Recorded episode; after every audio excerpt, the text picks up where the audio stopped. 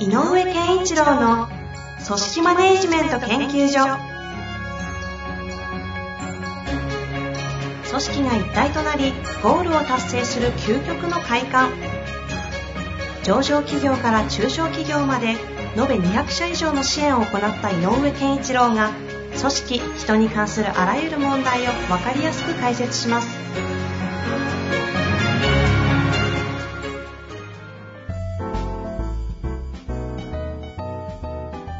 こんにちは、遠藤和樹です。井上健一郎の組織マネジメント研究所。井上先生、よろしくお願いいたします。よろしくお願いします。さあ、今日も行きたいと思いますが、はい。質問行きましょうか。はいはい。えー早速行きたいと思います。はい今日はですね、えー質問だけですね、えー読んでいきたいと思います。新しい部署に配属されました。チーム制で動いているのですが、孤力が強く、一体感が欠けているように感じ悩んでいます。井上先生のおっしゃる、組織が一体となり、ゴールを達成する快感をチームとしているためには、どのように先導していけばよいのでしょうか？アドバイスいただけると幸いです。はい。ということで、あれですかね、配属先がリーダー的な立場とか、なんか管理職とかそういう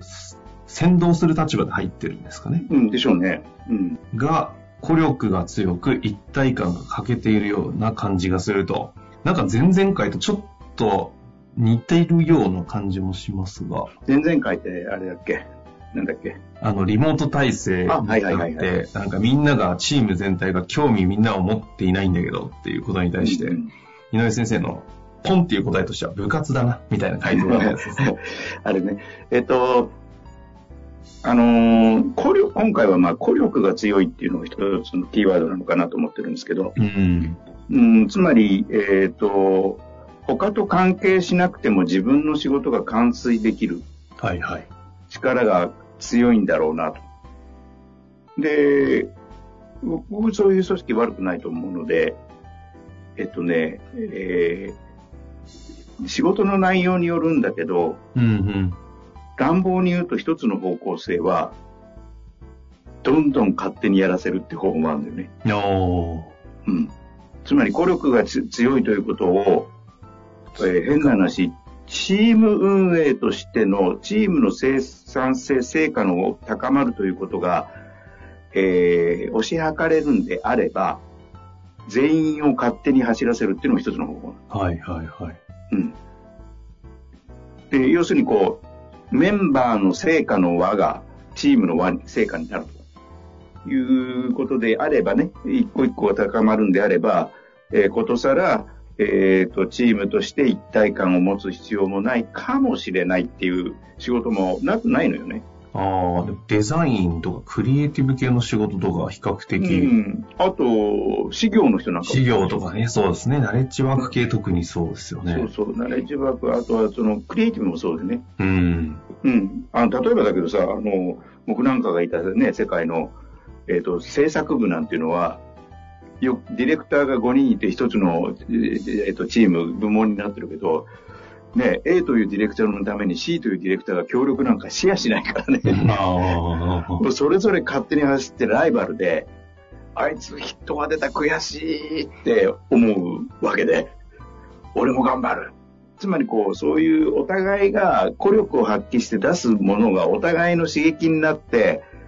お互いの切磋琢磨につながるんであれば、チームプレ、チームとしてって言わない方がいいんだよね。うんうんっていう、まあ、これは、まあ、この質問者の方たちの、の方の仕事とはちょっと違うんだろうけど、まあ、あえてそういう場面もあるよっていうことは言っとかないといけなくて。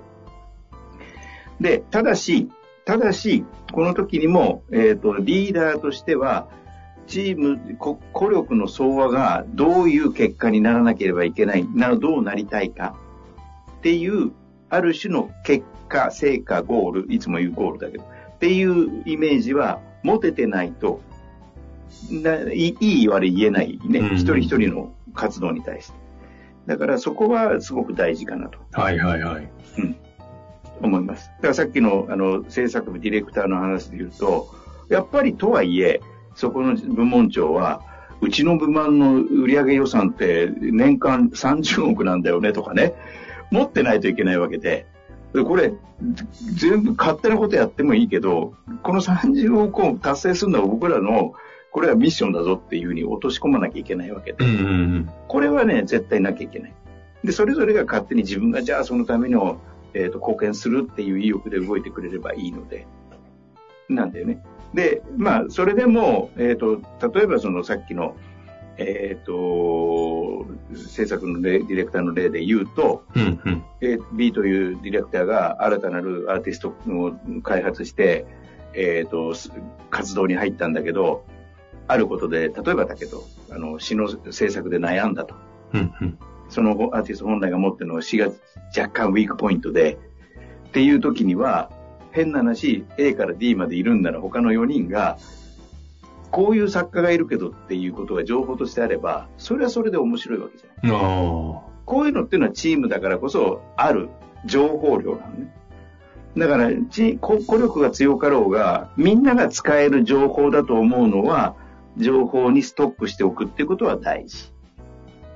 これはでも、一人一人のメンバーがやれることじゃないので、うんうん。ハブになるリーダーがやらざるを得ないだろう。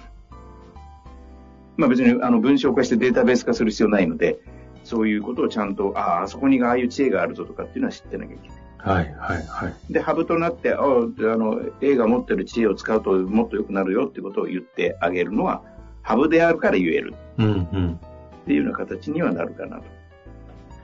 なんか確かにこの、個力とチーム力っていうのが水と油みたいな感じがしちゃうんで、うん。個力が強すぎてチームの一体感がないから、どうにかしなきゃですけど、先にその前に、そのあれなんですね、よくある目標とか目的とか、ゴールとか、っていう。どうなりたいかがあるうん。で、そのために一人一人が突っ走った方がいい時期もあれば、で、ある案件に関しては、ここはみんなまとまってくれってこともあると思うね。でもその時に、じゃあまとまってくれっていう時の声掛けとして大事なのは、ここ、これをやりたいので。なぜならば、うちの、うちのチームはここを目指しているので、ぜひ今回、あの、上がった、このテーマについては、何としても他のチームじゃなくて、うちのチームで何と成し遂げたいと。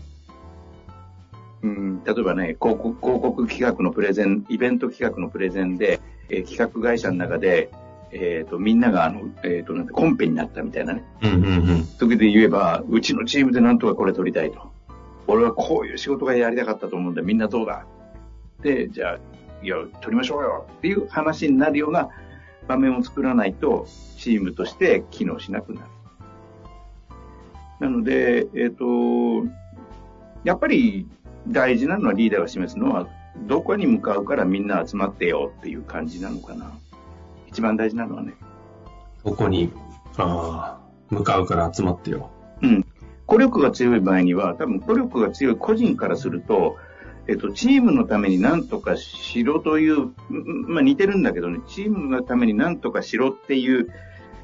よりも、えっと、あなたが持ってるものを、えっと、てあなんていうのかな、気持ちよく提供してくださいって言ったらいいのかな。うん、なんかそっちの、なんかこう、我慢してやんなきゃとか、削られる感覚よりも、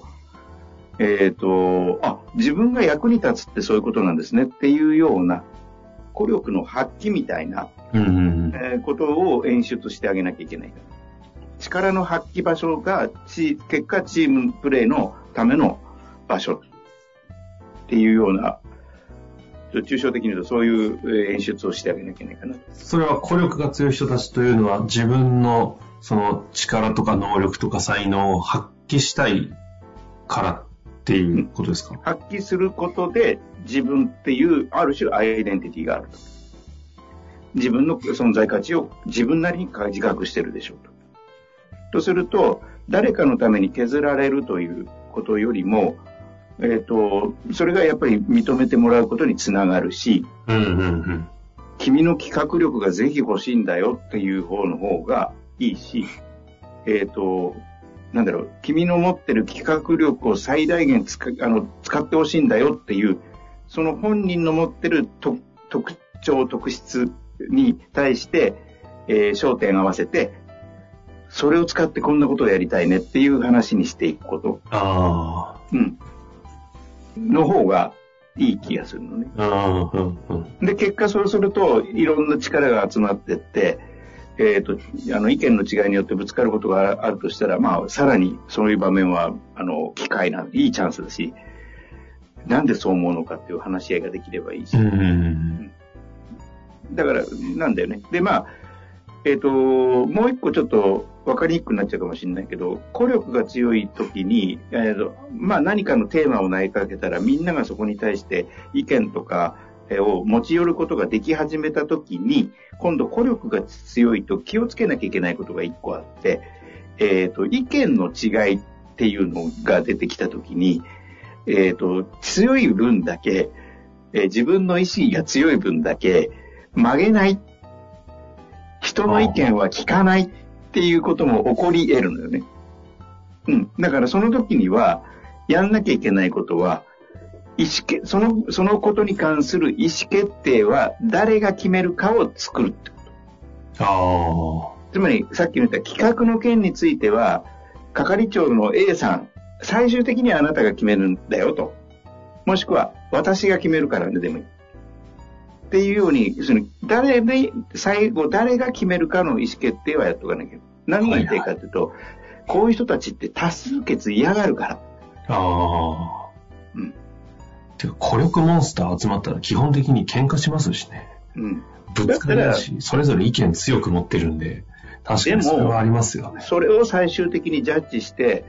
統合できそうな人にね、その決定者を決めてやるとか、場合によっては、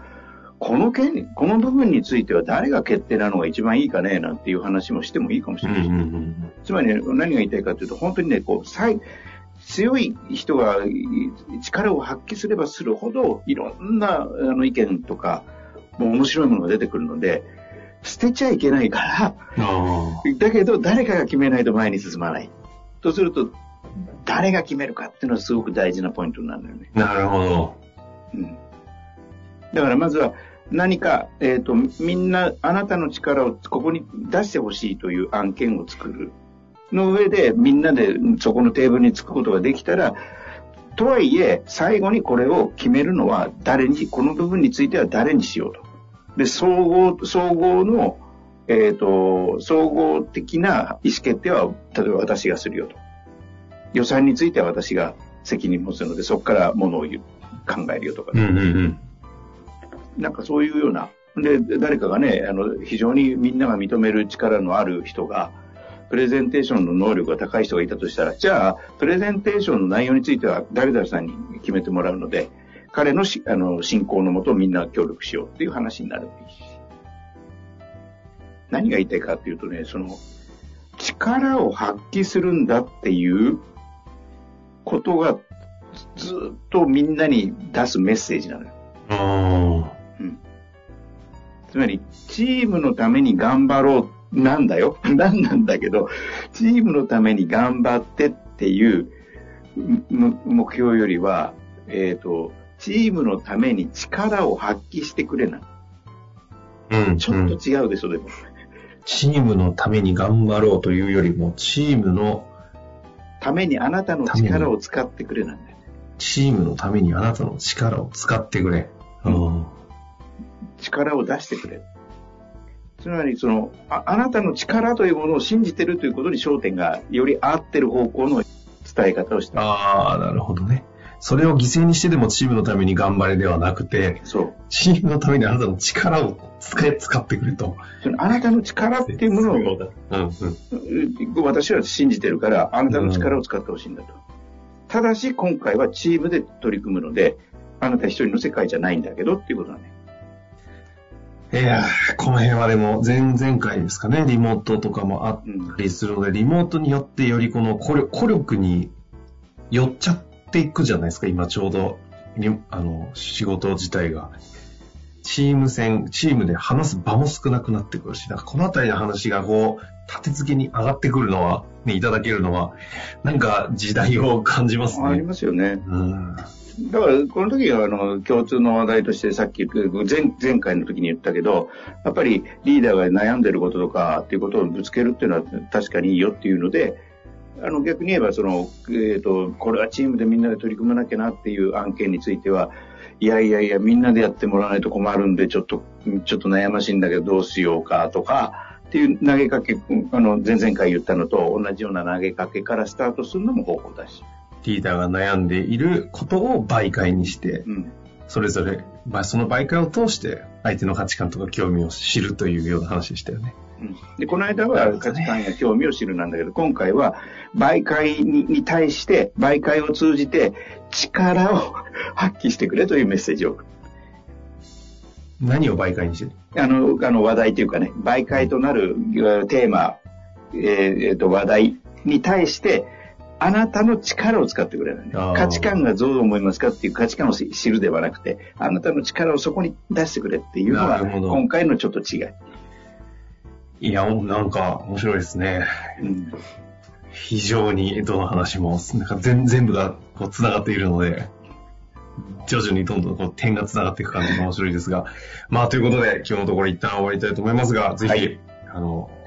同じような悩みを持っている方も大変多いと思いますので、ぜひまた何かありましたら質問もお待ちしております。はい。ということで今日のところは終わりたいと思います。井上先生、ありがとうございました。ありがとうございました。